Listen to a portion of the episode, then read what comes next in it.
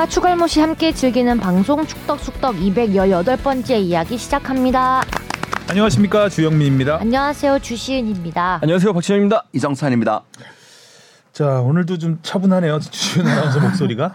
네 감기는 다 나았는데요. 네 이제 뭐가 안 되나요? 이제 다른 질병으로 질병. 종합병원. 네. 아, 목소리가 계속 안 돌아오고 있습니다. 그러니까요. 어디로 올라간 거예요? 아, 이제 식도로 식도가 안 좋다고 해야 되겠죠? 역류성 식도염 때문에 성대에서 성대가 계속 부어 있어요. 음, 아침 뉴스 할 때는 잘 모르겠던데. 아 그때 이제 그러니까 평소에 말할 때 막 그렇게 큰 티는 안 나는데 아. 저는 알죠 피치가 여기까지밖에 못 올라가고 그래서 좀 더 힘을 주고 네, 말을 해야 되는. 네. 근데 이제 인체의 신비 좀 신기하지 않나요? 그 기침 막 나오다가도 방송 방송할 때안 들어가면은. 진짜 맞아요. 잘안 나오지 안 않아요. 나와요. 맞아요. 맞아요. 예전에 저도 앵커 하던 시절에 감기가 심하게 걸려가지고 좀 들어온 얘기인데 컵을 아 두고 종종이 거셨구나. 계속 코가 이게 음. 목에 걸려가지고 맞아. 계속 침, 뱉- 침 음. 뱉으면서 방송한 적 한 번 있었는데 방송에서는 또 하면 해요 방송을 또. 맞아요, 맞아. 하면 또 할수 있어요. 음. 자 오늘도 티 안 나는 방송. 네. 자 토토는 다 두 경기 두 경기씩 마쳤네요. 네, 요새 경 성적이 좀 저조하네요. 네. 오, 아니 저- 무승부가 많아서 그래요 이게. 오, 전북승 저만 맞췄네요. 이상하네. 음. 전북승 다 맞췄나요? 약간 이거는 그 좀 어. 강원을 아, 응원하는 응원하는 맞아요. 응원의 네. 의미에서 네. 토토였죠. 네, 전혀 분석적인 배팅은 아니었고요. 저는 왜 그랬을까요? 그럼 그 분석 냉정한 거죠. 냉정했나요? 어.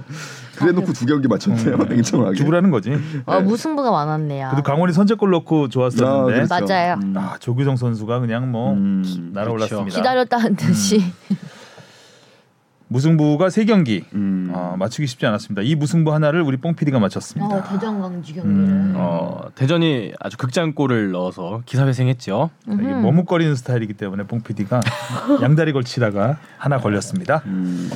자. 댓글 댓글부터 갈까요?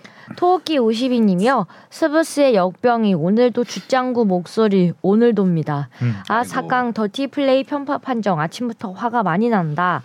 헐 주하나 목소리 따라하는 뽕피디님 내 귀 오늘 화가 많이 난다. 뽕피디님 아프지 마요. 괜찮아요 진영이는. 이정찬 기장님은 이정찬 기자님 기장님. 죄송해요. 이정찬 기자님은 공항에서 안 아, 출발. 이날 아침 음. 황당했죠, 진짜. 예. 예. 뽕피디님 오타에 지금 주하나 다 싸가져와가지고 어, 음. 주하나 입에서 이 자식이 세 번이나 험한 말 하는 주하나. 다들 무섭다. K리그 다룰 의지가 없는 뽕피디님. 네, 오늘 준비해 왔습니다. 예, 선제골 먹는 순간 짐을 풀어야 되나 생각을 했다가 또 다시 또 1대1이 돼서 일단 짐을 싸서 회사로 놨고요. 음. 일단 회사 7시에 도착을 해서 후반을 이제 보다가 아, 연장을 갈 가능성이 굉장히. 높았잖아요. 짐 토토. 그래서 아 출발을 일- 해야 되나. 일단 출발을 해야 되나 하고 있었는데 딱 그 이제 피, 그 프리킥이 선언되는 순간 그 뭐 하성룡 기자랑 저랑 뭐 이렇게 해서 뭐 다 같이 보고 있었는데 물어보더라고요 어떨 것 같냐고 좀 쎄한데 그랬거든요. 모두가 직감했죠. 그 프리킥. 쎄한데. 이상하다. 근데 네, 여기 자리도 좋았고. 근데 여기서는 안 먹었으면 좋겠다. 그냥 그렇게 얘기를 했는데 너무 잘 차가지고 예, 그거는 뭐, 예.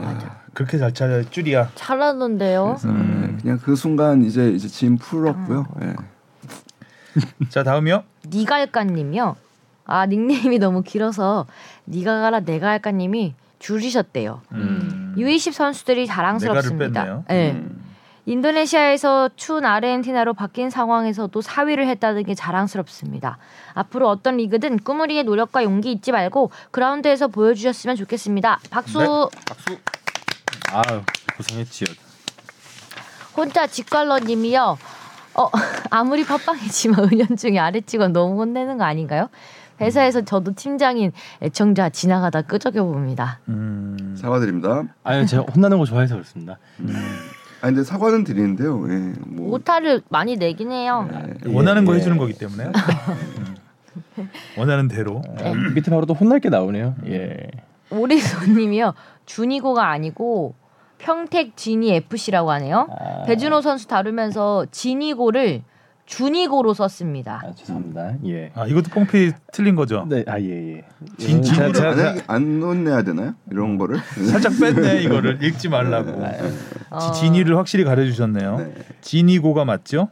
예, 예. 요 제가 뭐 예. 면목이 없습니다. 준이고는 이제 뭐죠? 장교 전에 하사관의 제일 높은 자리가 준위. 네. 아 그게 준이고. 준이고. 계급, 계급. 아 준이고. 군대 계급이죠. 예. 죄송합니다. 자 질문 가보겠습니다. 무엇이든 물어보세요. 앙. 앙. 앙. 음, 시간차 뭔가요? 네. 시간차 공격. 음. 어 안윤현님이 이게 뭔가요?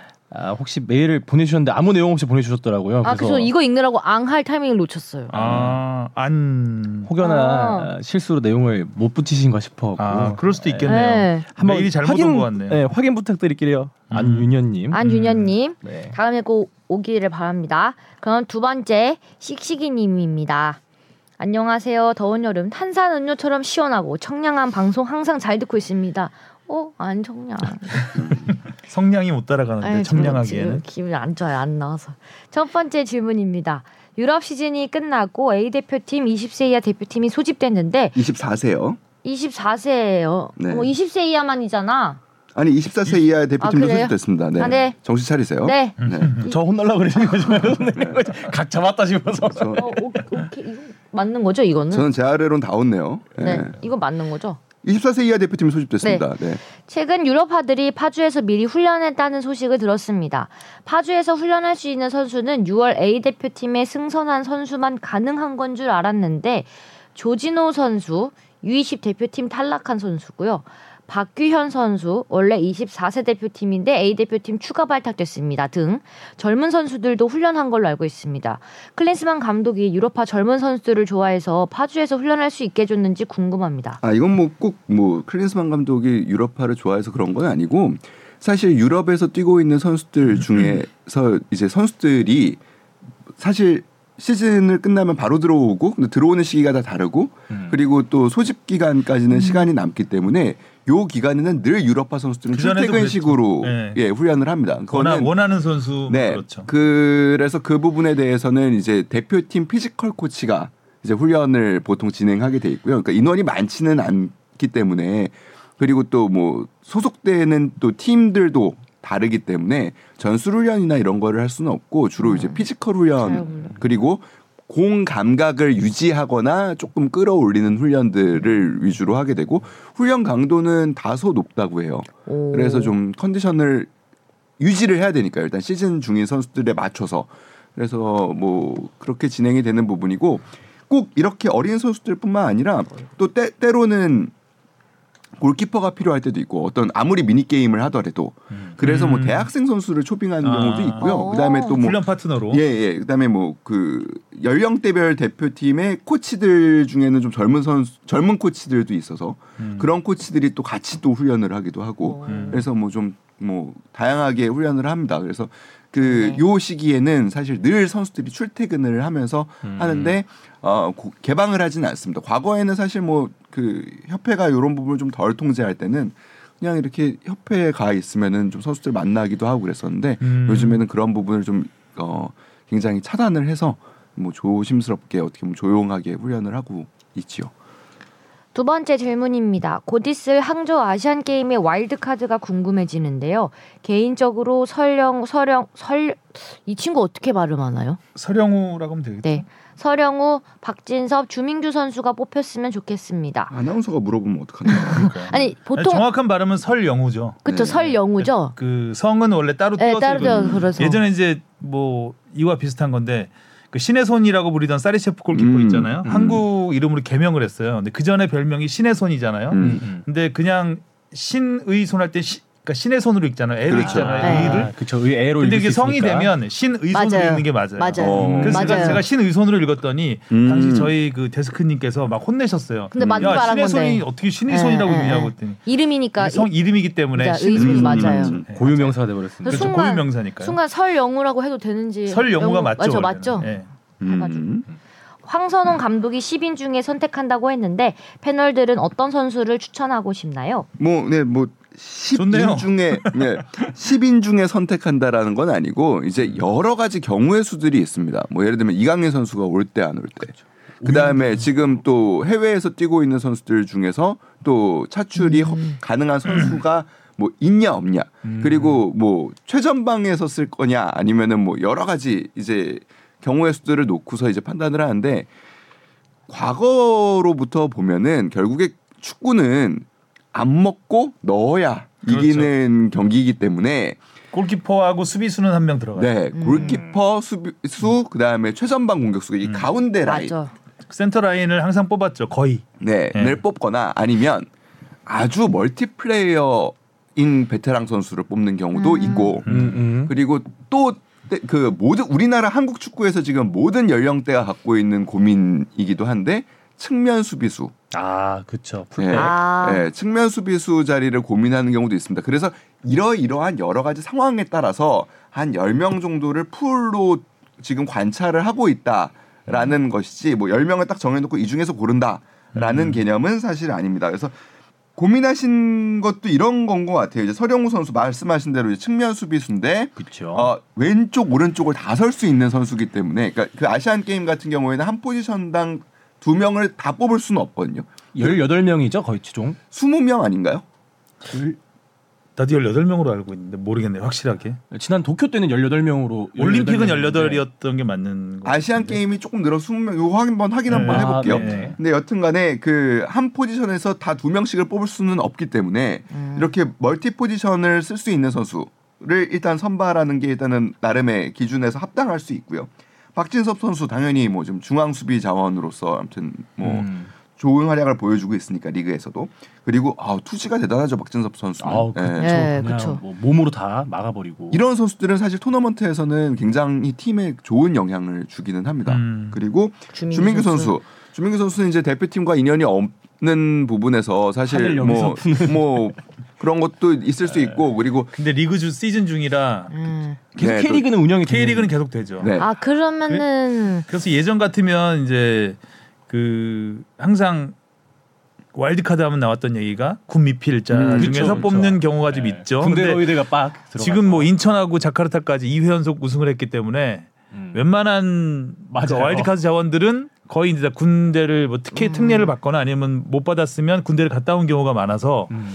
사실 이제 군 문- 군대는 기준이 되기 힘들 것 같아요 이번에는. 그렇죠. 그러니까 그 황선홍 감독도 고민하고 있다고 음. 하더라고요. 그러니까 무시할 수는 없지만 그것만 생각하지는 않겠다. 음. 아, 그래서 어쨌든 이번엔 그 부분에선 자유로운 부분인데 이제 선수의 의지가 예를 네. 들어서 이제 주민규 선수가 지금 군대가 좀 특례를 받 아야 되는 상황이다 이러면은 당연히 주민규가 1순위로 떠오를 네. 텐데 그건 아니. 사실은. 이제 나이도 있고 어. 베테랑도 있고 베테랑 팀에서도 중요한 역할이기 때문에 어, 본인 의지도 있고 뭐 팀에서도 이거는 홍명보 감독님이 극구 반대하지 않을까. 어쩔지 모르겠습니다. 이거는 풀려면 황선홍 감독하고 홍명보 감독하고 소주 한 잔 해야죠. 네, 이거는 쉽지 뭐- 않겠네요. 쉽지 않을 것 같은데. 소주로는 안 될것 같은데. 쉽지 않겠어요. 뭐, 예, 뭐 아무튼 하면서 근데 그 홍 감독이 또 그리고 황 감독을 도와주려고 많이 하고 있어요. 사실 음. 예, 왜냐하면 본인도 대, 연령별 대표팀을 해봤고 그 어려움을 너무나 잘 알고 있고. 그리고 사실 울산에 주민규 선수 말고도 많잖아요. 네, 네, 아이고. 어. 아담 선수도. 있고. 네. 그리고 뭐 2위와 격차도 넉넉하고 네, 그렇긴 해요. 네. 그래서 그렇게. 지금 여러 면으로 아무튼 그래도 뭐 예, 홍 감독과 황 감독의 또 관계도 있고 해서 음. 도와주려고 애를 쓰고는 있지만 아무튼 뭐 협의가 굉장히 중요한 부분입니다. 의무 차출 규정이 없는 부분이고 리그는 음. 또 진행 중인 상황이기 때문에 요거는 조금 더 보시죠. 그리고 제일 중요한 거는 아마도 그 해외파 선수들 지금 뭐 차출. 지금 이번에 차출된 선수 중에는 정우영 선수가 그렇고요. 그러니까 그 작은 정우영 선수죠. 네. 음. 그리고 뭐 지금 이번에는 또 간 선수 중에는 엄원상 선수도 있고요. 울산 출신으로는 뭐 여튼 이런 그 주축 선수들 그러니까 해외파는 아니지만 엄원상 선수는 그리고 이강인 선수라든지 이런 선수들이 얼마나 어떻게 협의가 돼서 팀에 들어올 수 있느냐에 따라서 어, 와일드 카드는 굉장히 큰 폭의 변화가 있을 수도 있습니다. 사실 그 해외파들만 들어와준다고 햄, 들어와 준다고 하면은 이 그냥 기본 명단만 해도 진짜 탄탄하거든요. 이번 라인업이. 해외파 네, 뭐. 합류가 홍현석 선수도 있고 이제 선수도 있고. 기본적으로 해외파가 오더라도 조별리그부터 오기가 또 쉽지 않고 음. 어. 너무 많이 빠지니까 음. 너무 그렇죠. 오랫동안 그런 부분들 때문에 이게 협의가 쉽지 않고 황선홍 감독도 그러니까 이강인 선수가 제일 중요하다라는 건 알고 있기 때문에 이강인 선수를 어떻게든 어 데려오고 싶어 하는데 이 선수가 또 이적이 걸려 있다 보니까 음. 어느 팀을 가서 설득을 해야 되는지를 지금 아직 지금 감독 입장에서는 알 수가 없어요. 윤곽이 드러났죠. 근데 네, 오늘. 뭐 어느 갑자기? 정도, 예, 어느 정도 갑자기? 드러나고 있기는 한데, 음. 그러니까 이제 파리를 갈 것이냐, 음. 황선홍 감독이 그렇죠. 비행기표를 어디를 끊어야 되는 것이냐라는 문제가 또 지금 있긴 합니다. 아유 빨리면 그 직항인가. 골키퍼는 한 명 포함될 것 같아요 저는. 그렇죠. 지금 아. 골키퍼 세명 이번 명단에 뽑힌 사람 음. 김정훈, 민성준, 이광현 이렇게 세 명인데 이광현 이광현이 워낙 경험이 많아서 K리그에서도 그렇죠. 믿을 만하긴 한데 항상 보면 골키퍼는 있었거든요. 맞아요. 음. 자 다음 질문이요. 박진섭 선수가 상무에도 탈락되고 아시안 게임에도 탈락되거나 금메달도 못 딸 경우 당진 시민 축구단으로 가야 한다는 말을 들었습니다. 이창민 선수도 거제 시민 축구단에 가서 군 생활을 한다고 하더군요. 거제 네, 거제라고 했는데 거지 같았어요. 이게 지금 목소리가 음. 소리를 다 못 내서 그래요. 네. 상무에서 뛰는 선수는 국대, 올대 뽑힐 수 있는데 시민 축구단처럼 K3, K4 리그 뛰는 선수는 국대나 올대 못 뽑히는 건지 알고 싶습니다. 죄송해요. 요거 질문을 받아서 그 협회에 문의를 했는데 지금 협회가 U20 환영 행사와 음. A 대표팀 소집과 24세 소집 중국으로 인해서 그 답을 주기로 했는데 아, 아직 안 왔군요. 예, 안 왔어요. 다음 주에 만약 그러니까 그 분명히 뭐 다음 하성룡 주 기자가 전에는 하든지. 예, 올 거니까요. 제가 저는 질문이 기자- 잘 이해가 안 되는 게왜왜 당진 시민 축구단으로 가죠? 이게 그러니까 결국에는 뭐 그 공익근무와 관련한 부분인 것 같아요. 그래서 그 K3, K4에서 이제 유지를 하면서 그 뛴다라는 생각을 근데 당진이라고 딱 못을 박을 만한 근거가 뭐 근무지 때문에 그런 아, 근무지 거 때문에? 아닐까 싶어요. 그래서 음. 요거 일단은 그럼 아무튼 이창민 선수도 상무에서 떨어졌어요? 아니 그러니까 그럴 경우를 물어보는 경우 아. 경우를 물 네. 아 경우를 네. 떨어질까요? 뭐, 근데 예, 아무튼 요거 음. 제가 그 확인되는 대로 음. 예, 그 물어보기 예, 예, 답드리겠습니다. 아무튼. 네. 자, 이슈 포커스. 네.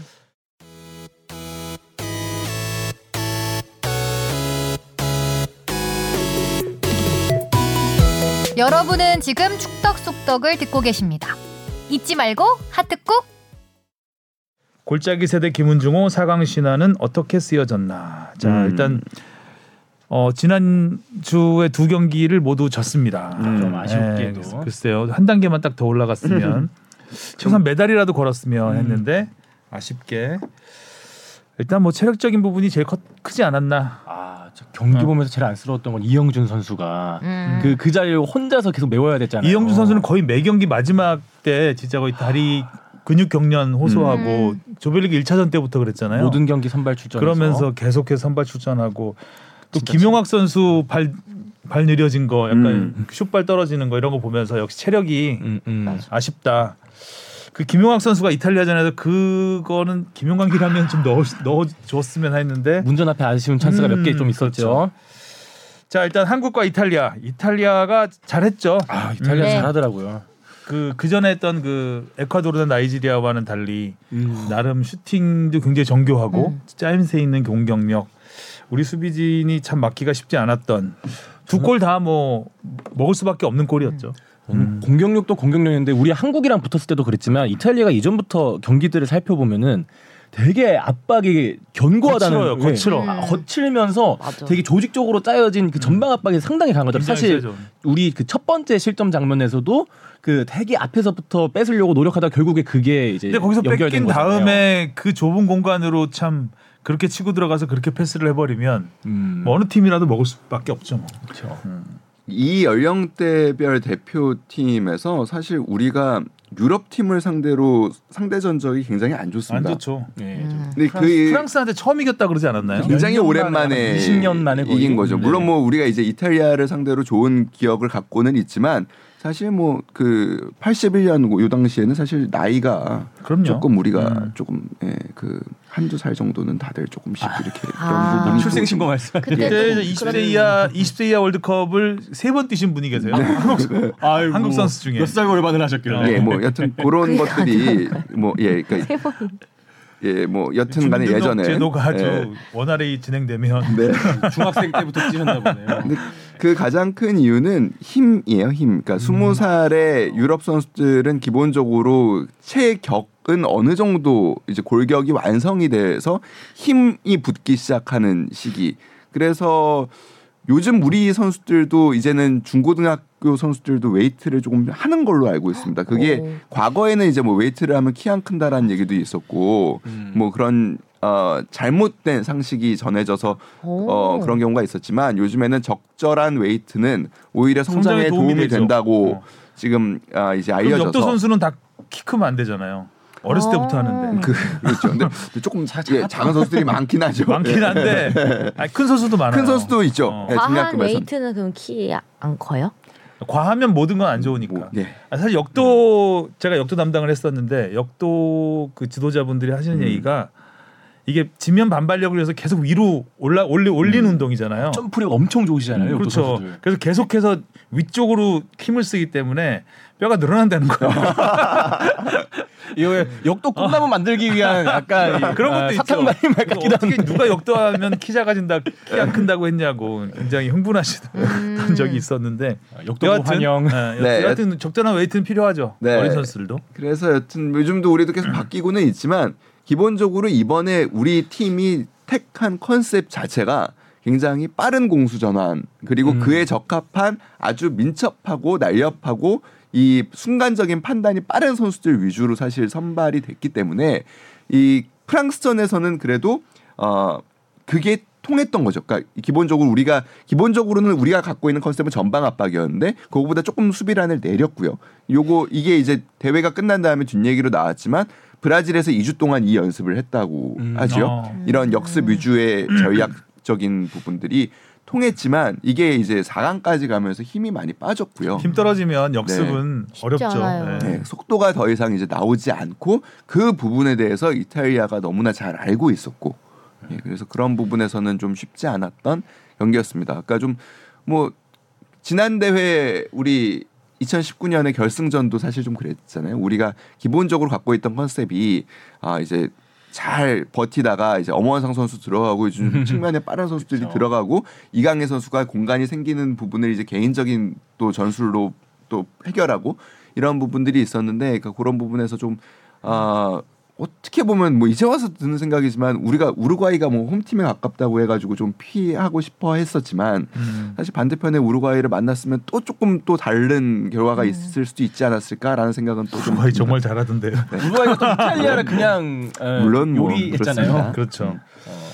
어 그리고 이제 기본적으로 우리나라가 이 세계 무대 가서 할 수 있는 전술 자체가 네. 네. 기본적으로 체력을 많이 쓸 수밖에 네. 없고 하기 때문에 이제 올라갈수록 힘들죠. 그러니까 다른 팀들은 조별리그 이후를 보고 조별리그를 거치르잖아요. 이런 이탈리아나 이런 팀들은. 근데 우리는 조별리그 한 경기 한 경기에 사활을 걸고 네. 뛰어야 되는 상황이기 때문에 체력 소모가 당연히 많았고 좀 김용학 선수 발 느려진 거 보고 아, 진짜 네. 안타깝다는 생각이 많이 들었죠. 정말 고생 많았다. 느리고 싶지 않았을 음, 텐데. 경기 끝나기 그러니까 전부터 경험이에요. 이런 경험이 없어요. 그러니까 이 선수들이 지금 다 경기 체력이 그렇게 경기를 그렇게 경기 안 많이. 그렇죠. 죄송합니다.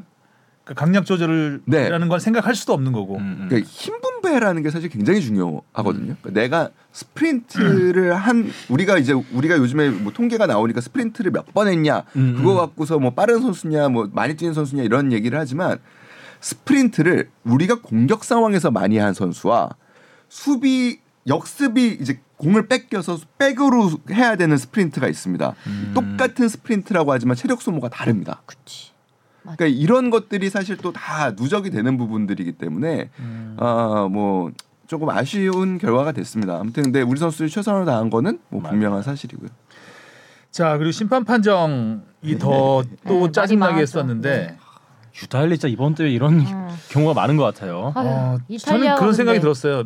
그 판정 결정적으로 안 불어준 판정이 한 두 개 정도 있었죠 후반에 음, 그죠 이영준 선수 그 공중볼 네. 다툼할 때 민 거하고 네. 음. 페널티 박스. 종료 직전에서 그 밀어 완전히 어, 허리를 완전히 네, 뒤에서 밀었는데 안 불어준 거 그거는 그거는 좀 아쉬워요. 네, 그거는 마- 거기서 만약에 세트피스가 나오면 사실 코너킥보다 훨씬 더 좋은 좋죠. 위치이기. 때문에 그리고 골 넣어본 게- 그 1차전에서 거기서 넣었나요? 그 네, 정도 네. 위치였죠. 그리고 왼발과 오른발 프리킥이 그러니까 그 다 가능한 다. 가능한 음. 위치고 그리고 뭐 항상- 이승원 선수가 킥 감각이 워낙. 좋았기 때문에 그거 하나는 좀 더 줬었으면 어땠을까라는 음. 생각은 듭니다. 그래서 저는 기본적으로 일단 이탈리아는 거칠어요 축구 자체가 아, 네. 아, 정말 항상 매번 그래요. 그러니까 축구 쥐네. 빗장 수비라는 게 뭐예요 결국 수비를 잘한다는 거는 음. 거칠다는 얘기거든요. 음.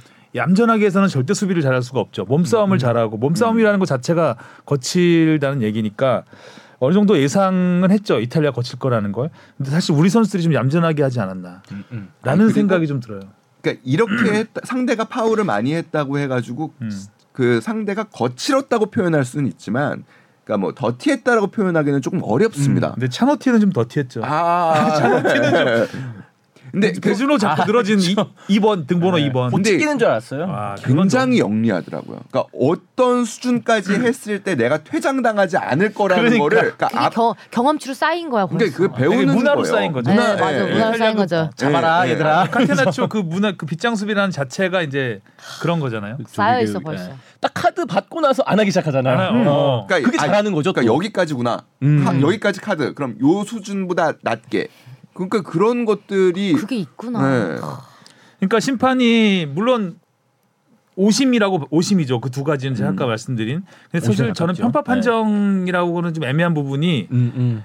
그러니까 편파 판정이라면 우리가 반칙을 하지 않았는데 우리한테 반칙을 불어야 돼. 불거나 아니면 나이지리아전처럼 상대 반칙인데 우리 공격자 반칙으로 한다거나 아, 뭐 이런 거. 판정이 있으면 편파 판정인데 이 심판은 자체가 잘 안 불더라고요. 네. 약간 관대한 관대한 성향을. 그러니까 심판 성향인 거예요, 이거는.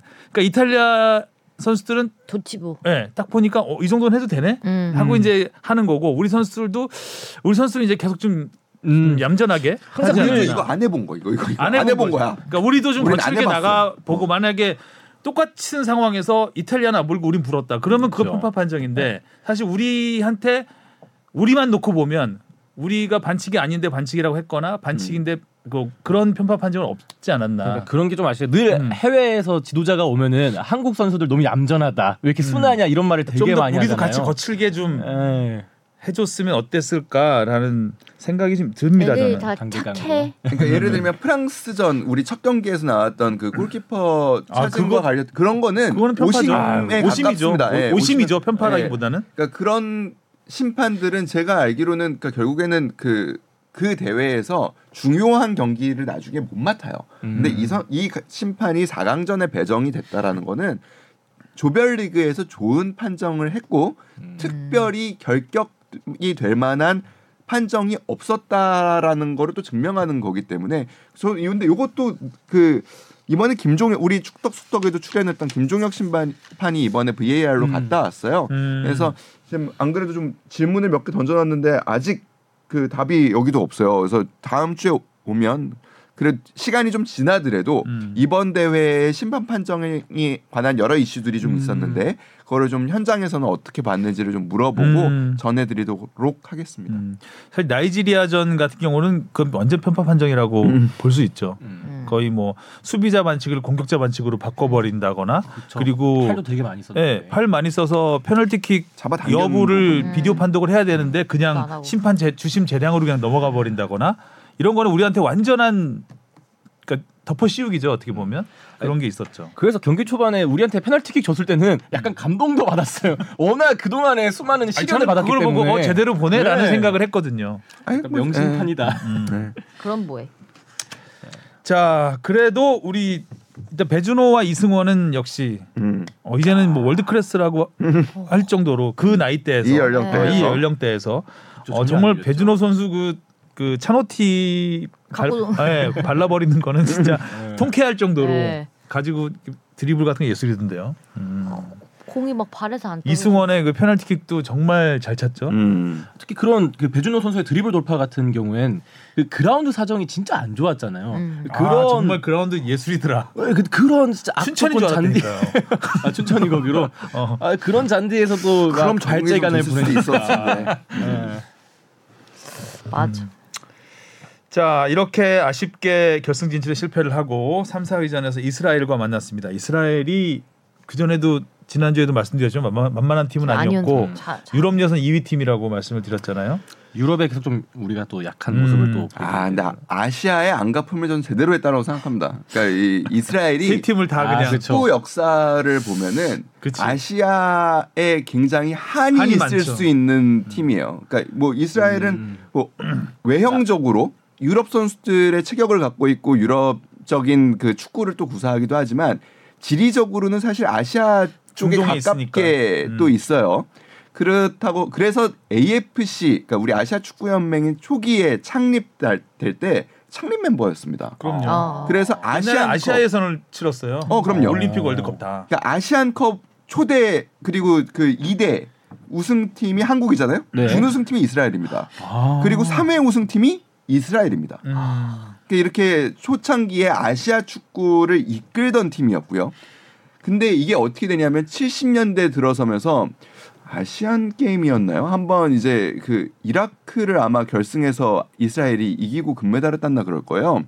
그 뒤로 이 무슬림들이 주축이 된 국가들, 중동 국가들이 이스라엘을 보이콧합니다. 이스라엘과 음. 경기를 치르는 것을 보이콧하면서 이스라엘이 사실상 쫓겨나듯 유럽 연맹으로 가게 된 겁니다. 음, AFC 자체 좀 무슬림 세력이 좀 강했다 이렇게 강하죠. 강하죠. 음. 그때부터 그런 이제 것 강해지기 시작했죠. 음. 그러니까 그 뒤로 축구 변방으로 밀려나게 된 계기예요. 유럽에선 변방이니까. 네, 이, 그러니까 이스라엘이 아시아에 계속 있었다면 어떻게 보면 아시아 강호로서 성장을 했을 수도 있습니다. 음. 근데 여튼간에 그렇게 해서 아시아에 음. 한번 당한 아픈 나름대로의 축구 역사가 있는 것이고 이번에 극적으로 어떻게 보면은 유럽 예선에서 준우승을 했죠. 그러면서 유럽 대회에서 어떻게 보면 이 세대가 처음으로 성과를 낸 세대인데 그래서 굉장히 사상 처음으로 20세 월드컵 개최권을 따냈더니 또 하필이면은 개최국이 무슬림인 인도네시아. 인도네시아입니다.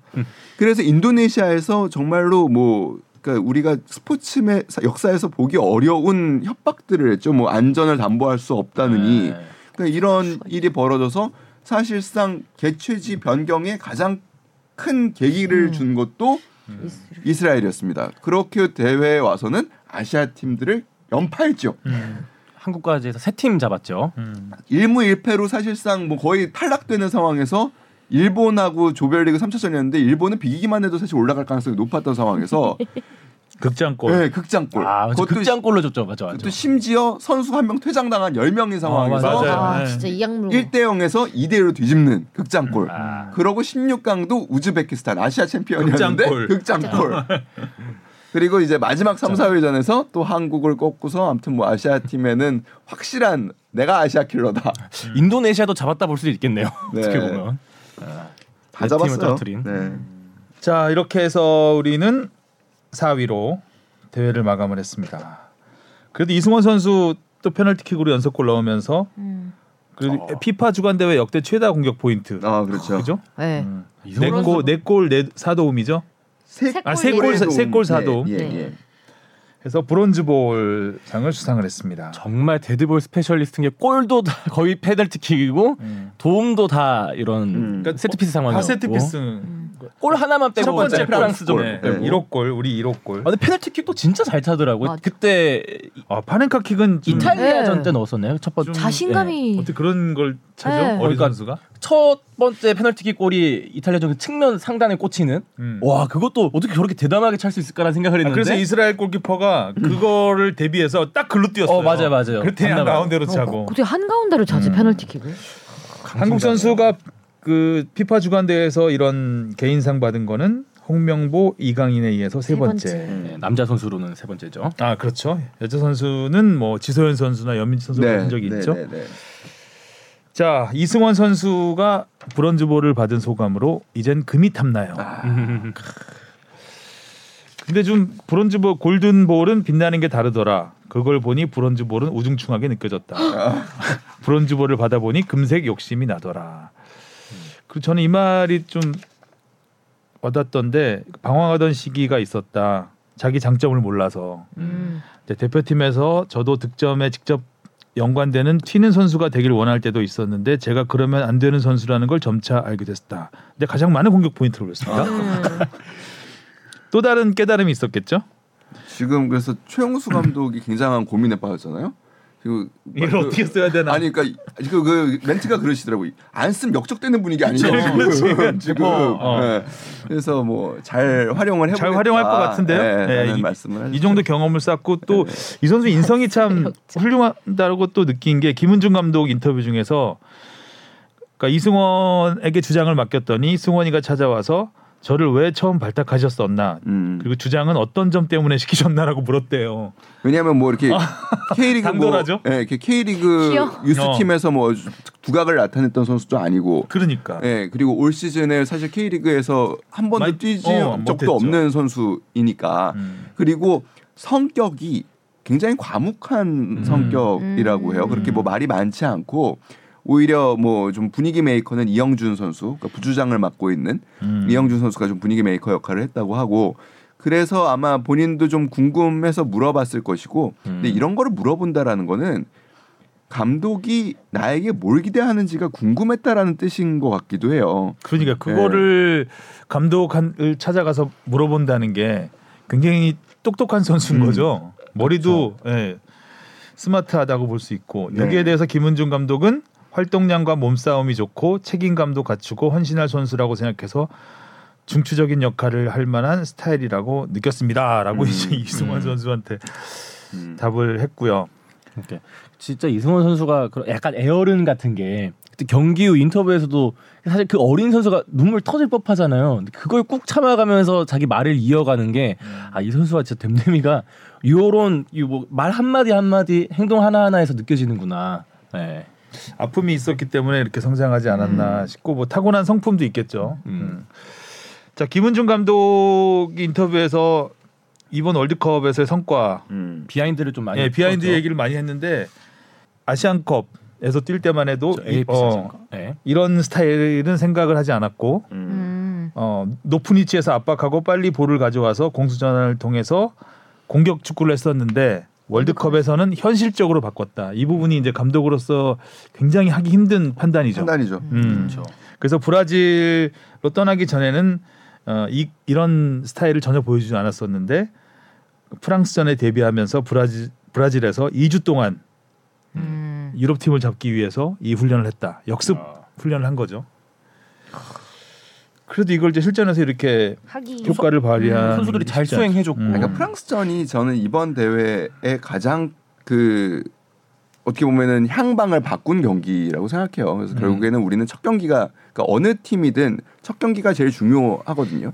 그래서 이 첫 경기를 우리가 의도한 대로 사실 승리하게 됨으로 해서 온두라스전에서 어려움이 있었지만 결국에는 그 조별리그를 통과할 수 있는 발판을 마련을 했고 음. 그러니까 그런 다음에 이제 결국에 갖고 있는 자신감이 발현이 되면서 단판 승부에서도 어, 집중력을 보여줬던 게 아닌가라는 생각이 듭니다. 그리고 저는 마지막 3, 4위전 이스라엘전은 좀 더 공격적으로 나가지 않았었나 음. 우리가 음. 모든 걸 한번 던져보자라는 음. 좀 느낌. 홀가분하게. 그래서 오히려 그 전에 조심스럽게 하던 스타일보다는 좀 더 과격 과감 과격이 아니라 과감하게 음. 음, 음. 맞붙어 보지 않았나. 음. 뭔가 좀 의미가 있었던 3, 4위전이었던 것 같아요. 물론 3대 1로 두 골 차로 졌지만. 음. 자 그리고 세트피스에 대해서도 브라질에서 훈련한 산물이다. 음. 숫자를 채우러 들어가지 말고 골을 넣으러 들어가라. 무조건 한 명의 선수를 찍어서 그 움직임을 보고 정확해 줘라. 이건 이승원 선수한테 한 말이겠죠. 음. 음. 음. 뭐 모호하게 올리지 말란 이런 뜻 같아요. 그러니까 우르르 몰려서 대충 하, 대충 한명 걸려 어, 대충 보고 대, 그러니까 대충 차고 결과를 보지 말고 결과를 예측하고 하라는 얘기죠. 그러니까 뭐 제일 많이 이제 쓰는 표현이 이제 골키퍼와 최전방 공격수 사이로 뭐 최후방 수- 음. 수비수 사이로 뭐 하라 뭐 이런 얘기들을 많이 사실 크로스를 하는데 그러니까 그런 정 어떻게 보면은 어, 위치를 지정해 준 게 아니라 선수를 보고서 그 움직임에 맞춰서 이제 차라고 굉장히 정교하게 차라고 주문을 했다는 건데 뭐 사실 이런 주문을 한다고 해가지고 그치. 하기는 쉽지 않습니다. 그럼 그걸 해내는 이승원 선수가 또 우리 신태용 감독 2018 러시아 월드컵 20개 앞두고 넘게 준비했어요. 예, 뭐 세트피스 뭐 31씩. 예, 예, 뭐 했는데 세트피스. 그 골라먹는 재미가 없었죠. 할 수가 없습니다. 그게 그렇게. 고르다가 시간 다 보내는. 골라먹는 재미가 없었어. 자 그리고 김은중 감독의 이 감독으로서의 멘토는 음. 김학범. 감독이었다. 역시 그 자카르타 아시안 게임 네. 때 그리고, 그리고 도쿄 올림픽 때 김학범 감독을 보조하면서 많은 걸 배웠다. 이게 이제 감독으로서 바탕이 됐다라고 음. 얘기를 했는데 코치 입장에선 이 정도까지 하지 않아도 될 것 같은데 하는 부분도 챙기셨다. 김학범 감독이. 그래서 그게 자기의 습관이 됐다. 네. 코치 때는 이해가 안 갔는데 감독이 되어 보니까 본인이 그렇게 하고 있는 거죠. 음, 아, 뭐 저거까지 해 감독이 이러다가 하게 됐다. 근데 김학범 감독은 진짜 스타일이 굉장히 꼼꼼해요. 그러니까 예를 들면은 음. 뭐 경기장의 온도, 습도 이런 것까지 뭐 아주 꼼꼼하게 챙기고 그에 맞 맞춘 또 그 전략을 짜고 뭐 이런 음.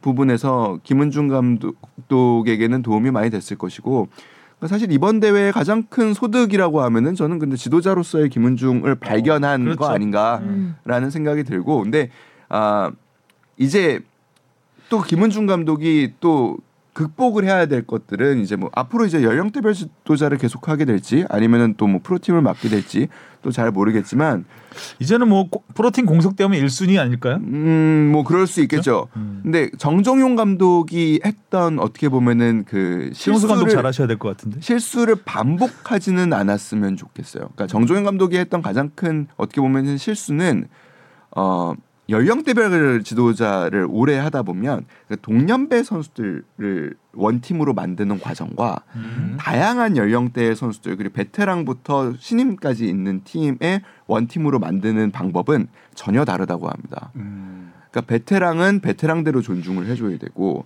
그리고 어느 팀이든 그 나를 안 쓰는 감독에 대해서 선수들은 불만을 갖고 뒤에서 이제 싫은 소리들을 이제 하기 시작하는데 그거를 어떻게 통제를 또 할 것인가 이게 감독한테 주어진 어떻게 보면 굉장히 큰 과제거든요. 그러니까 이게 근데 동년배일 때랑 또 팀에 여러 음. 선수들이 있을 때는 좀 다르다고 해요. 실제로 정조윤 감독 같은 경우에 제가 굉장히 좋아하고 존경하고 과학적인 또 그 연구를 많이 하시는 분이지만 그런 부분에서 서울 이랜드 시절에 굉장히 어려움을 많이 겪으셨다고 음. 하죠. 그러니까 팀을 그 어린 선수들 위주로 성장에 너무 초점을 맞추시면서 하다 보니까 베테랑들이 소외감을 느꼈거든요. 음. 그러니까 이런 데서 오는 또 팀이 깨질 수 있는 부분들이 있습니다. 그래서 이런 것도 경험이죠. 그래서 잘좀 어, 다양한 또 실패를 경험을 하면서 어, 성장을 했으면 좋겠습니다. 김은중 감독도요. 음. 김학범 감독이 김은중 감독에게 음. 네가 흔들리면 안 된다 생각한 것을 밀고 나가라고 한 말이 이제 김은중 감독이 가장 고마웠던 말이라고. 음. 대회 내내 연락도 되게 많이 했다고 하죠. 음. 네, 근데 김학범 감독이 그런 조언들을 진짜 잘 해주세요. 음. 보면. 진심 어린 음, 음, 게 그런, 말을 하죠. 음, 그런 조언들을 참 잘 해주세요. 바쁘니까 끊어 이런 거 안 하죠. 야 뭐 잘하던데 뭐 자- 알아서 잘해 이런 거- 이런 식의 끊는 게 아니고 되네. 김학범 그- 감독. 그게 아니고 김학범 감독님 모셨습니다. 네, 그 기본적으로는 네, 그런 아주 디테일하게 바쁘니까 끊어 한번 해주세요. 야 나중에 전화 이거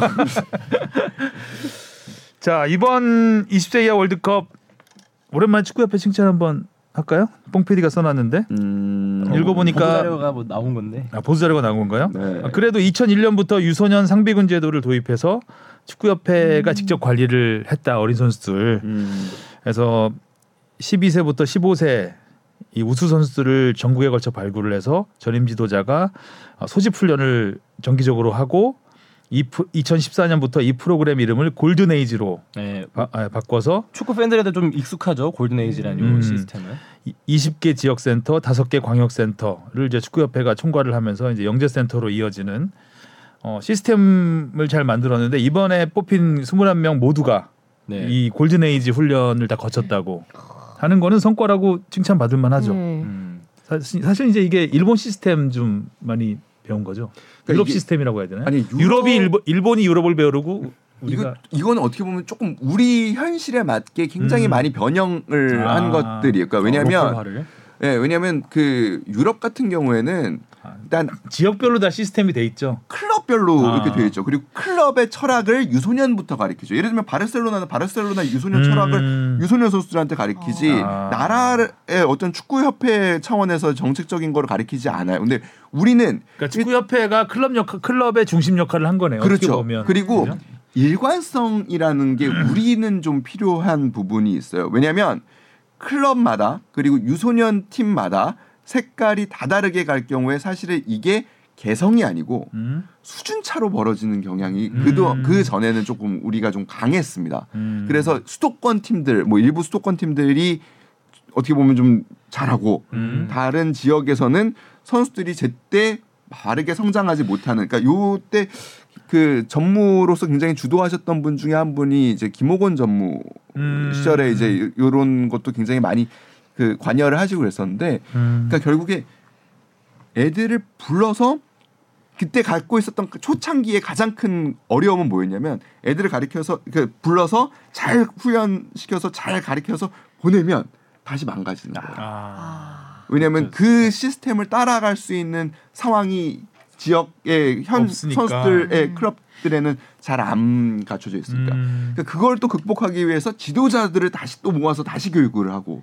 그러니까 이런 과정들을 계속 거쳐온 것들. 지도자 교육은 정말 중요한 것 같아요. 네. 그게 뭐 축구뿐만 아니라 모든 종목 그리고 우리 뭐 스포츠가 아닌 일반 음. 학생들도 그 교사들 교육 이런 것들이 굉장히 중요하지 않나. 학생들한테 배우게 하는 게 중요한 것보다는 잘 가, 가르치는 게 것. 중요하잖아요. 스승을 잘 키우는 사회가 돼야 될 것 같습니다. 아, 자 이렇게 해서 이제 오늘 귀국 지금 좀- 아직 안 들어왔겠군요. 네, 낮 예, 12시 오늘, 예, 오늘 낮에. 귀국을 해서 지금 하성룡 기자가 공항에 나가 있고요. 지금쯤 제가 볼 때 중국 하늘 지금 예, 예, 거의 떨어질 때 됐거든요. 아 그쪽으로 오나 유럽 쪽으로 오는군요. 예, 그 암스테르담 거쳐서 오기 음. 때문에 아. 예, 거의 지금 중국 쪽 지나고 있을 겁니다. 떠날 때는 사실 큰 관심을 받지 못했는데 들어올 때는 뜨거운 wow. 환영을 그렇죠. 인파가 확 달라졌을 것 같아요. 받을 겁니다. 애들 어리벙벙. 귀여워. 자 이제 A 대표, A 대표팀으로 가볼까요? 음. 클린스만호가 먼저 소집을 했습니다. 근데 소집부터 뭐 시끌시끌하죠. 아유, 뭐 시끌 그냥 또 그냥 뭐 예, 뭐 그렇죠. 뭐 일단은 뭐 이적에 부상에 뭐 네. 일이 많죠.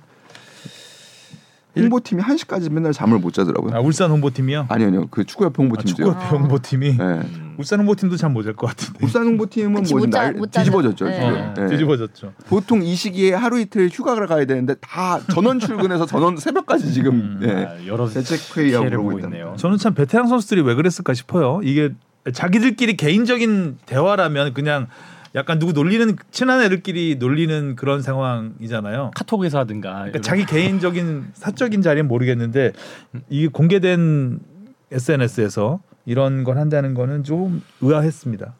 잘못된 걸 모르는 몰- 거죠. 아, 몰랐죠. 아예 무지한 음. 어떻게 보면 아이고.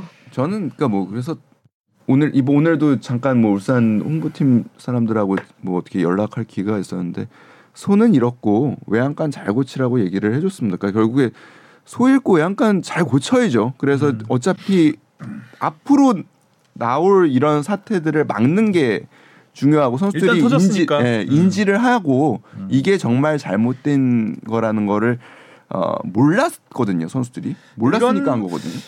이거는 좀 구단에서 지금 여러, 여러 가지로 이제 사회가 성숙해지면서 굉장히 이제 그 이슈 그 전에는 이슈화돼 문제가 되지 않았던 것들이 문제 크게 사회 문제가 되는 경우가 많잖아요. 네. 그러니까 이런 것들은 선수들은 운동만 하느라고 잘 모를 수도 있어요. 그런 감수성이 떨어질 수 있기 때문에 구단에서 좀 교육을, 교육을 해야 됩니다. 예, 해야 됩니다. 네. 이런 부분 또 학교 폭력이라든가 그다음에 뭐 성폭력 관련된 부분, 그다음 음주 관련된 거 음. 예, 그런 부분들은 좀 교육을 해야 되는데 반복돼서 이게 나오는 게 좀 안타깝죠. 네. 네. 자 그리고 손흥민 선수가 탈장 수술로 회복 훈련하는데 페루전 나올까요? 저는 사실 무슨 생각을 했었냐면 훈련은 열심히 하던데 보니까. 그러니까 저는 맞아요. 그러니까 무슨 생각을 했었냐면 일단 첫날 훈련을 했잖아요. 네. 첫날 훈련을 했는데 손흥민 선수가 아 전날 K리그 경기가 있었던 선수들 조규성 뭐 황의조 선수 이런 음. 선수들과 회복 훈련을 하더라고요. 근데 대부분의 유럽파 선수들은 본 훈련을 했습니다. 왜냐면은 아. 이미 들어와서 파주에서 몸을 만들고 있었기 때문에 음. 그래서 저는 그걸 보면서 처음 들었던 생각은 그 중간에 춘천 한 번 갔다 왔잖아요. 음, 음, 그러니까 A 그렇죠. 대표팀 훈련을 하면서도 그강그 입국해서 소집 전 사이에 춘천을 한 번 갔다 와서 아 그때 뭐 좀 그 훈련의 밸런스가 좀 깨져서 그냥 뭐 몸을 끌어올리는 과정인가 보다 정도로 생각했어요. 왜냐하면 그렇다고 해서 따로 훈련을 한 건 아니었기 때문에 음, 둘째 날 근데 훈련을 보러 갔는데 훈련 전에 이 공지를 하더라고요. 아 그거는 쉽지 않다라는 저도 약간 그좀 생각이 있네요. 들었던 게 뭐였냐면 만약에 축구협회가 이야기하지 않았으면 몰랐을 겁니다. 왜냐면 30분 공개한 훈련에서 손흥민 선수가 따로 훈련한 부분이 없었어요. 음, 모든 훈련을 다 똑같이 했어요. 또 계속 웃으면서 그런 다음에 네. 어차피 30분이 지나면은 비공개로 전환되는 거고 그때 아마 손흥민 선수는 다른 회복 훈련을 했을 텐데 그거는 제가 보기에 정보가 통제될 가능성도 굉장히 높았거든요. 그럼에도 불구하고 이거를 미리 공개했다라는 거는 나중에 경기 때 안 나왔을 때에 대한 음. 그 이제 미리 정보를 네. 제공하기 위한 것이 아닌가라는 사실 생각이 좀 들었고 그럼에도 불구하고 손흥민 선수가 워낙 강한 의지를 발휘하고 있고 그리고 사실 스포츠 헤르니아라는 그 병은 사실 선수들이 그냥 불편함을 갖고 그냥 뛰기도 합니다. 그렇죠. 예. 어. 그 많은 선수들이 이 탈장이라는 게 이제 그 달, 뛰면은 자, 장기가 움직이잖아요. 음. 이제 그게 이제 계속 누적이 되면서 그 장기를 받치고 있던 근육이 찢어지거나 그러면서 장, 조금 내려오는. 장기가 밑으로 새는 음. 그런 건데 예전에 예전에 설기현 선수도 한번 그런 적이 아 있었고 뭐 주로 많죠. 많이들 네. 해요. 그리고 특히 윙어들이 많죠.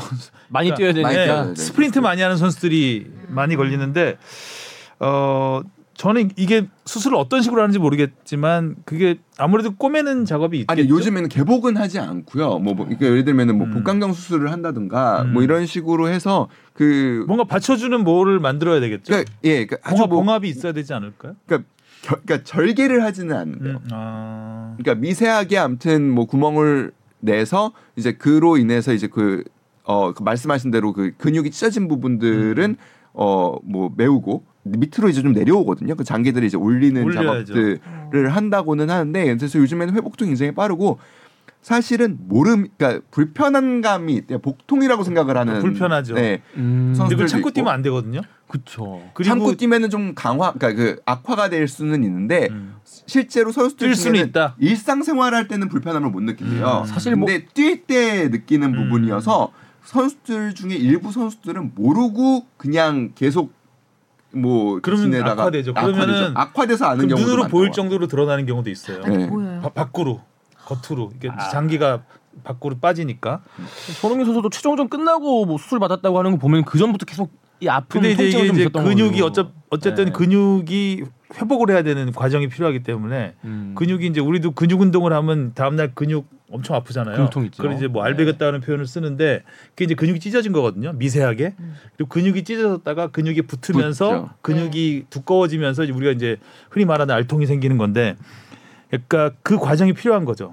여기 그러니까 요거는 그래서 제가 듣기로는 일단은 한 번 이렇게 수술을 하면은 재발 가능성은 그렇게 높지는 않다고. 아, 수술을 하면? 네, 네. 근데 네. 예전에 뭐 이용 선수도 막 네 번씩 독일 갔다 오면 그러지 않았나요? 뭐 그러니까 수술 받는다고. 아무튼 수술은 반드시 필요하고요. 음. 근데 우리가 그 이렇게 흔히 아는 이제 뭐 메스 갖다 대고 뭐 이렇게 하고 봉합하고 그건 이런 아니죠. 정도의 수술은 아니어서 아. 그 회복은 보통 2주 정도를 본대요. 음. 근데 이제 그러면은 됐죠, 경기가 지금. 이제 거의 경기를 하는 날을 기준으로 보면 거의 2주가 되는 거여서 첫 경기는 어렵더라도 두 번째 경기는 음, 충분히 있지 뛸수 않을까? 않을까. 근데 첫 음. 경기는 감독의 판단이 중요할 것 같아요. 음. 어, 그래서 워낙 뭐 손흥민 선수야 뛰고 싶어 할 거고. 예. 그렇죠. 그렇죠. 본인이 잘 느끼지 않으면 뛸 수 있다고 생각을 할 수 있겠죠. 네. 자, 클린스만호가 지금 수비가 지금 전멸을 날- 했습니다. 난리죠. 네, 센터백이 난리예요. 전멸을 난리죠. 했어요. 뭐 김민재 선수는 군사훈련 갔죠. 네. 김영권 김영 선수 선수는 다쳤죠. 다쳤죠. 권경원도까지 다쳤습니다. 권경원 다친 데다가 대체 발탁된 선수는 마음이 아프죠. 네. 그렇지. 아, 아, 네. 음, 좀 그래서 카타르 월드컵 때 갔던 그 네 명의 센터백이 모두 없는 상황. 음. 그러네요. 거죠. 마음까지 다쳤으니까. 조유민 선수 갔었으니까 백업으로. 어, 치고 어렵네요. 아, 이거. 어떡하냐 네. 진짜로. 아이고. 복강경으로도 안 되는. 네. 자, 여튼 간에 음. 뭐 근데 저는 눈에 너무 띄었던 선수는 박규현 선수. 음. 아 근데 저는 사실 생소한 선수인데 이번에 저도, 저도 그래요. 비주얼 보니까 아 그래서 너무 뭐, 뭐, 어, 제가 눈, 못 깜짝 놀랐는데. 원칫? 어, 왜? 뭐지? 그 약간 그리고 내가 모르는 선수가 A 대표팀에 내가 그렇게 취재를 요즘 그 등한시했었나라는 생각이 들어서 어, 누, 누구예요? 그랬더니 저 선수가 박규현이라고 해서 이제 알게 됐는데 음. 뭐 아버님이 교사신데 어렸을 때부터 선수의 개성을 굉장히 존중을 어. 해주시면서 아, 되게 이렇게 카리스마 있게 교육 생겼다. 남미 그- 스타일 같아요. 어. 하셨대요. 그래서 정말 정말 이브라이모비치인데? 자유분방한 사고를 갖고 밝은 에너지를 갖고서 음. 그 생활한다고 느껴지네요. 그러더라고요. 외모에서 풍기는 게 네. 어, 개성이 아주 네, 네. 손흥민 선수가 엄청 챙기더라고요. 근데 그러니까 아, 잘 알고 있었군 손흥민 선수는. 잘 알고 있어서가 아니라 그러니까 그 선수들이 사실 대표팀에 처음 들어오면 늘 손흥민 선수가 제일 먼저 다가가서 말도 걸어주고 이렇게 장난도 치고 그러면서 빠르게 적응할 수 있, 게 도와주긴 하는데 이 선수가 또 그런 또 밝은 에너지를 갖고 있다 보니까 어. 약간 티키타카가 되는 분위기더라고요. 아, 궁금하, 대화 내용 궁금하다. 네, 그래서 연령별 뭐 대표팀에 꾸준히 발탁됐다고 하는데 잘 기억은 안 나네요. 네. 아그 현대고 출신이에요. 음. 울산 현대고 출신이고 그다음에 이제 그 처음에는 브레멘에 네, 아마 이제 그 임대 울산이 굉장히 그런 걸 적극적으로 하니까요. 유럽으로 보낸 유- 선수의 유럽 진출의 꿈을 제가 볼 때 우리나라에서 가장 지원을 잘해주는 팀이 울산입니다. 음. 그래서 그 가겠다고 했을 때 임대식으로 이제 임대 이적을 했었고 그 다음에 이번에 드레스덴으로 뭐 가는 과정에서는 완전 이적을 음. 하게 된 경우입니다. 아무튼 그래서 독일에서도 굉장히 화제라고 하죠. 일단은 독일의 3부 리그 선수가 음. 클린스만 감독이 이끄는 음. 아. 한국 대표팀에 뽑혔다. 그래가지고 일단 독일이니까 클린스만 감독이 그러니까 뭐 삼- 하면은 관심을 갖는 네, 그런 것도 3부 리그. 선수가 international, 그러니까 다른 나라의 대표 선수가 되는 것도 신기한데 음. 클리스- 그 팀의 감독은. 클린스만이고.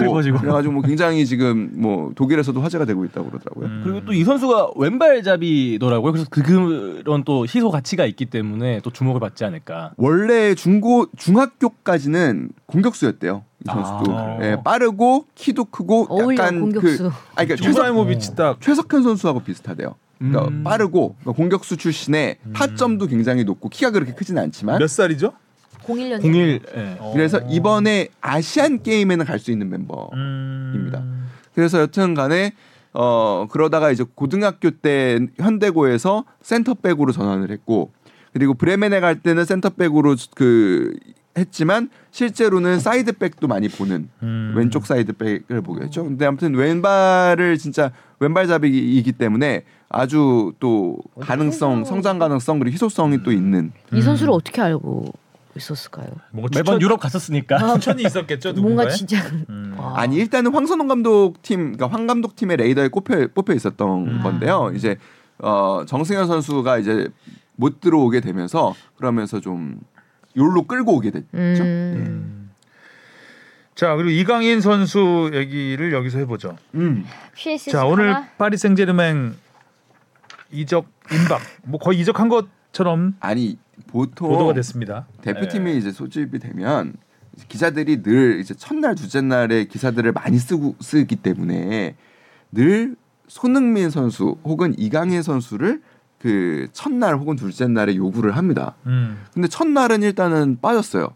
두 선수가 다 빠졌어요. 그래서 뭐 그래도 뭐 그럴 수 있다. 황희찬 선수와 이제 호- 처음 발탁된 홍현석 선수가 했고 그래서 둘째 날에는 모든 기자가 한 마음으로 손흥민 혹은 이강인은 좀 부탁을 한다라고 했는데 둘 다 또 안 된 거예요. 그래서 아 이거는 왜 그럴까 했었는데 일단 겉으로 이제 손흥민 선수는 좀 부상 이슈가 있다라는 얘기를 그때 해줬고 음. 이강인 선수는 그 이제 홍보팀에서는 그러더라고요. 이제 오늘 우리가 이제 단판을 지을 건데 아 공식 기자회견 그 목요일에 있는 공식 기자회견에 나오는 선수는 감독이 선정을 한대요. 누가 나랑 같이 음. 나갈지. 음. 그래서 감독의 의중을 먼저 묻겠다. 그러니까 공식 기자회견에 이강인 선수와 나가는 건지 그리고 만약에 그 공식 기자회견에 이강인 선수를 데리고 나가는 게 아니라면 우리가 어떻게든 설득을 해서 그 이강인 선수를 수요일 그러니까 오늘 인터뷰에 그 하도록 하겠다고 음. 했는데 어제 저녁에 이강인 선수가 오늘도 못 한다는 거예요. 음. 이건 뭐냐라고 해서 뒷얘기를 알아보니까 이적 이슈 때문에 음. 그러니까 지금 뭔가 전면에 서게 되면 이 이슈. 예, 그, 아, 얘기- 본인이 할 수 있는 얘기가 애매하죠. 많지 않고요. 네.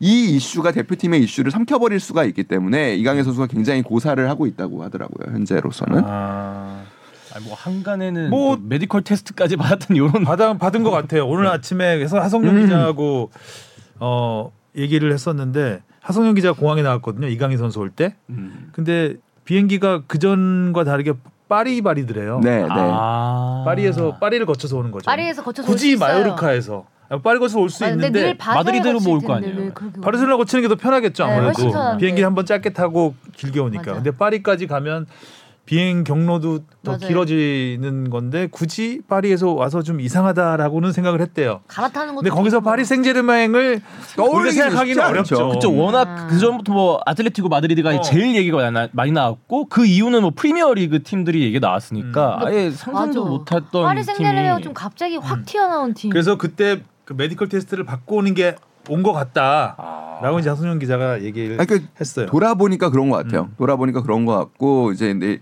그 전에도 한번 이렇게 설명을 해드렸지만 에- 아틀레티코 마드리드가 일단 굉장히 강하게 원하고 있는 건 사실이고 그리고 팀도 아 팀 팀이 아니라 그러니까 이강인 선수도 아틀레티코 마드리드 그러니까 스페인에 남아 있으면 하는 바람이 제일 크기는 하다고 그쵸. 해요. 음.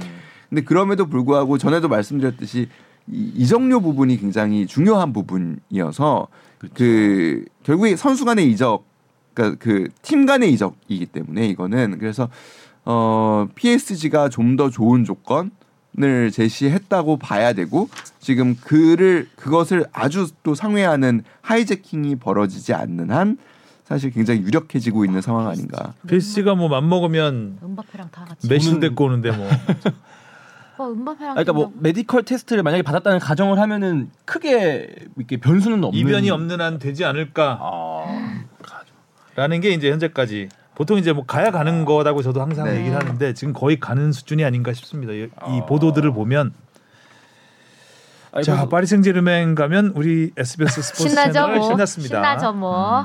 리그왕 중계 와 걸렸는데. 정말 파리 생제르맹은 뭐 프랑스 리그지만 거의 뭐 레알 마드리드급 아니겠습니까? 일단 뭐 팀 무조건- 자체만 보면 무조건 챔스에 나가는 거는 뭐, 무조건 나가고. 네, 확실시 돼 있고 뭐 항상 트래블을 노리는 팀이니까요 거기는 그 출전 시간을 좀 보장했다는 것 같죠? 음, 아, 네, 그런 네, 이야기가 그런. 이야기가 아무튼 이강인 선수한테 지금 제일 중요한 거는 그 다 연결되는 부분인데 출전 시간이거든요. 그러니까 이 선수는 음. 출전 시간이 제일 중요한 가치를 놓고 있기 때문에 뭐 그게 어느 정도 담보가 되면 뭐 어느 팀에서든 도전을 해볼 만하다고 생각합니다. 프랑스 리그에선 잘 통할 것 같아요. 왠지 근데 프랑스 리그가 또 PSG라니. 굉장히 거칩니다. 맞아 거치. 거칠죠. 예, 굉장히 거칩니다. 파울이 굉장히 많고요. 그리고 음. 조금 예, 네이마르가 엄청 고생했죠 그래서 예. 와 그쵸. 자 그러면 K리그로 가보겠습니다. 자 K리그에서는 이제 클린스만 호에 합류하게 된 골잡이들이 네. 아, 와, 황희 기가 막힌 조규성. 골들을 기가 막힌 넣었죠. 골들을 갑자기. 넣었는데 황의조 조규성 네. 그 주민규 선수는 뭐 무력 시위라기보다는 이미 배- 차는 떠났으니까 네. 저는 그 골을 보고 클린스만 감독이 선수 시절에 미국 월드컵에서 한국을 상대로 넣었던 어, 골과 어, 상당히 네. 비슷하다. 음, 근데 그쵸. 가슴 트래핑하고 turning 발리 슛이었거든요. 음. 근데 이것도 거의 발로 받아서 발리 turning 발리 슛. 그걸 보고 클린스만 감독이 굉장히 크게 웃었어요. 아마 그 생각을 하지 않았을까. 어, 음, 저거 그쵸. 내가 넣었던 거. 이 녀석 무력. 시위. 어, 홍명보 감독님은 주민규의 골을 좀 더 높게 샀죠. 그게 더 음. 멋있고 예, 어려운 골이었다면서. 아, 그거보다 네네 그 클린스만 그렇죠. 감독이 넣었던 것보다. 어, 더 어렵죠. 발로 받아서 돌아서 넣었으니까. 클린스만 감독은 한번 가슴 트래핑을 하고 넣었고. 네. 자, 일단 조규성 선수는 확실히 살아나는 모습 어 그렇죠. 보여줬습니다. 둘 다 예, 그러니까 네. 그뭐 황의조 선수는 두 경기 연속 골을 넣고 네. 그다음 조규성 선수는 그러니까 한 경기를 건너뛰었죠. 그골 넣고 한 경기 건너뛰고 두 골을 넣었으니까 세 경기에서 세 골. 음. 스트라이커 경쟁이 아주 치열할 것 같아요. 음. 오현규 선수까지 오현규도 뭐 아주 좋죠. 좋죠. 오현규는 한번 테스트를 좀 더 시간을 많이 주지 않을까. 음. 지난번에는 짧게 뛰었는데 굉장히 강렬했잖아요. 강렬했죠. 네. 그 오프사이드로 취소됐던 그 음. 우루과이전 네. 골. 주인공 주인공. 그러니까 제가 보기에는 그 감독의 뜻은 아무튼 새 선수에게 그 거의 같은 시간을 줄 것처럼 얘기를 아. 하기는 아. 했었습니다. 전반 뛰면 후반 뛰게 하고 뭐 이런 식으로 줄 수도 있겠네요. 뭐 일단 세 경, 그러니까 두 경기를 120 나누기 갖고서 예 하, 하지 120 않은 나누기 3 해야 돼. 네. 한 사- 120이요? 아 두 경기 안120 이요? 180 나누기 3. 아, 예. 연장전 하나요? 이런 걸 안 혼내야 되나요? 아, 예. 아 제가 산수가 예예. 두 경기니까 뭐 60분씩 두 경기, 그 2시간 그러네요. 예. 연장전인 거죠. 뭐 180 나누기 2죠. 아, 3이죠. 너도 날라. 말리시면 안 돼요. 산수 함부로 건드렸다가 아 망친. 근데 저번에 그 3월 A 매치 평가 2연전에서도 거의 그렇게 거의 그렇게 예. 가죠. 네, 거의 가, 그렇게 세명다 가- 균등하게. 네, 네, 일단은 근데 사실 오영규도 아, 꽤 뛰었습니다. 두 번째는 네, 좀 네, 뛰었죠. 네, 두 번째 네. 경기는 아 그래서 그렇죠. 그런 부분들을 이제 감독 입장에서는 보고 있는 거죠. 일단 그리고 지금 이 세 선수에 대해서 만족하고 있는 상황이에요. 그래서 사실 음. 그러니까 준민기 선수가 부족한다고 생각하다기보다는 음. 이세 선수에 대한 만족도가 높은 거예요. 그렇죠. 빈자리 찾기가 어렵다. 또 나름 또새 선수 개성도 다 있고. 다 그러니까 최전방 공격수가 그래서 어렵습니다. 기- 김은중 감독이 사실 뭐 그 리그에서 좋은 모습을 보였던 때가 있었지만 그 동시대에 안정환, 이동국, 이동국. 뭐 이렇게 있는 상황에서 그 한 자리를 그 뚫고 들어가기가 최전방 공격수는 그래서 조금 늘 비운의 스트라이커가 믿음의 있을 자리? 수밖에 없는 네. 한 골은 꼭 터뜨려 줄 거야 이런 또 생각이 있다 그렇죠. 보니까 그 시절에는 붙박이들이 많았죠. 네. 뭐 최용수, 황선홍 이- 이때부터 해가지고 그렇게 그렇게 되는 거죠. 박주영 선수. 네. 초기에는 그렇게 가는 거고 그 다음에는 이제 또 박주영 선수로 넘어가는 거고. 음. 을이 나와 버리고 자 지난주 울산이 아주 그냥 넣었 어. 어떻게 이 제주라는 팀을 상대로 깨부술 수가 있는지 야 정말 대단하다. 엄원상 선수가 정말 대단하더라고요. 음. 그, 아, 그 엄원상 꽃 터트린 그 폭풍 질주골은 네. 거의 손흥민 보는 줄. 어. 네. 그러니까 그 한명 선수를 제꼈잖아요. 그 네, 일명 네. 치달로. 치달이죠, 근데 완전히. 그 치달이라고 하면은 거의 측면에서 일어나는데. 그걸 중원에서 그냥 딱 찔러버리니까 야 이 선수 뭐지 이 대담함. 음. 그리고 또 넣고 나서 아 약간 어머상 모르 개인적으로는 제가 봤을 때 마음 고생이 있었나 이런 생각이 좀 들더라고요. 아, 좀 되게 있었죠. 오랜만에 득점이죠. 어, 우리하고 전화 네. 통화한 다음부터 마음 고생이 시작됐잖아요. 골이 안. 조용하게 아니 본인이. 아무튼 선수 생활하면서 첫 슬럼프라고 느꼈을 정도였으니까. 뭐 공격 네. 포인트가 안 나왔으니까. 잘. 음. 그래도 뭐 경기는 이제 충분히 저는 뛰었고 뭐 경기는 stat으로 안. 나왔지 음. 플레이는 나쁘지 않았다고 생각을 이제 하는데 골도 좀 넣, 공격수가 골도 넣고 공격 포인트를 올려야 되는데 3개월 만에 몇. 번째 골이죠? 어, 시즌 시즌? 몇 골 안 되죠. 네, 안 써 있어요. 근데 3개월 만에 넣었다라고만. 아, 3개월 만에 네. 한 2억 골쯤 되겠네요. 그러면 3개월 전에 우리하고 인터뷰하지 않았을까요? 빨리 찾아보겠습니다. 그거 짚지 말아요, 우리. 음. 저도 그걸 보면서 음. 설마 저 골이 음. 우리랑 통화하고 난 이유인가라는 생각을 그때 했거든요. 무슨 세리머니 약속도 하고 아. 그쵸. 예. 스포츠 투나잇 때그 약 그걸 보면서 생각했기 때문에. 어, 올 시즌 3골 3어시스트 세 하고 골. 있습니다. 아, 어. 그럼 세, 세 번째 골이네요. 괜찮네요. 근데 3개월 만에 골을 넣었으니 마음 고생은 네. 있었겠네요. 아무튼 뭐 지금 공격 쪽은 그 제가 보기에는 나쁘지 않아요. 뭐 손흥민 선수의 지금 뭐그 음. 스포츠 헤르니아 관련한 이슈가 있지만 일단은 최전방이 지금 아주 컨디션들이 다들 지금 현재로서는 좋고요. 거기다가 3월에 안 왔던 황희찬 선수가 이제 어. 다시 돌아왔고요. 그다음에 새로 들어온 홍현석 선수 이 선수도 좀 한번 보고 싶을 것 같고 뭐 거기에 나상호 선수도 지금 리그에서 좋잖아요. 음. 그러니까 이런 공격 라인 쪽은 아주 지금 아, 좋습니다. 짱짱해요. 그러니까 뭐 수비 라인에 조금 어, 어려움이 있지만 어떻게 보면은 뭐 원래 그 클린스만 감독이 1대 0으로 이기는 축구보다는 뭐 4대 3으로 이기는 축구를 더 좋아한다고 했으니까 위험한 축구죠. 뭐 예. 한번 봐야죠. 자 황의조 선수는 야 거기서 슛을 그렇게 아름답게 날리네요. 어 진짜 멀리서 음. 빡 들어갔어. 이제 임대 기간 얼마 안 남았죠. 아, 약간 좀 경기 일찍 남았- 터졌으면 좋았을 텐데라는 아쉬움은 좀 있어요. 4억 4억 골.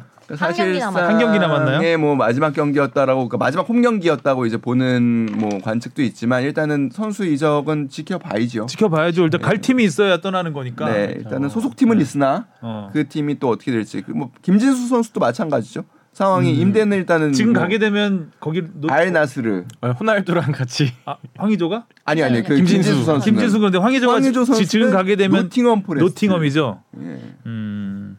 노팅엄 포레스트가 올림피아코스는 이제 끝난 거고 예, 시즌 끝났으니까. 포레스트가 어떤 계획을 갖고 있는지도 좀 노팅엄이. 잔류를 했지요. 했죠. 예. 어. 황의조 선수는 가고 싶겠네요. 뭐 예, 선수 인생의 마지막 도전일 수 있다고 생각하니까요. 그렇죠. 근데 또 만약에 올림피아코스 다시 가 이럴 수도 없고. 아 서울 따뜻한데 음. 멀리 가시지 말지. 근데 뭐 네. 저는 선수가 그 도전을 한다라는 거는 그- 그러니까 그로 인해서 잃을 수 있는 것들이 많다고 한들 음. 뭐 저는 좀 그 박수 쳐주고 응원해주는 분위기가 됐으면 그럼요. 예. 근데 합니다. 가기 전에 어쨌든 이런 골들을 많이 어, 넣어서 네. A 매치에서도 한 한두 골 넣고 딱 가면 좋죠. 노팅엄에서 어 괜찮네. 음. 음, 음. 한번 뛰- 써보자라고 음. 할수 있을 것 같아요. 그 김진수 선수 김진수 선수도 이제 임대 기간은 만료가 됐습니다. 일단 음, 알나스르. 알나스르 네, 네 일단 거기도 알나스르의 계획이 중요합니다. 예. 음. 그러네요. 네. 호날두는 계속 가는 거죠. 이것도 근데 뭐 계속 이슈가 있어요. 그러니까 뉴캐슬이 챔피언스리그를 갈 경우에 그 데려온다? 그 데려간다라는 조항들이 있다라는 또 얘기들이 아. 끊임없이 또좀 나오고 사우디 갈 때 그걸 넣었다. 예예 예, 아, 그리고 지금 또 김민재 선수도 또 뉴캐슬 얘기가 또 좀 나오고 있는 상황에서 갑자기? 뭐 여러 가지 뭐 재밌는 상황들은 좀 더 지켜봐야 되지 않을까. 아, 음. 호날두는 본인은 그 뭐 시즌 끝나고 이번에 계속 그렇게 얘기하더라고요. 호나, 에, 사우디 생활 너무 만족하고 있다. 음. 여기서 계속 더 미래를 바라볼 수 있을 것 같다. 뭐 이렇게 게 계약서에 뭐 있는 것립 같아요. 서비스인지는 모르겠지만요. 아니, 호날두는 잘 모르겠어요.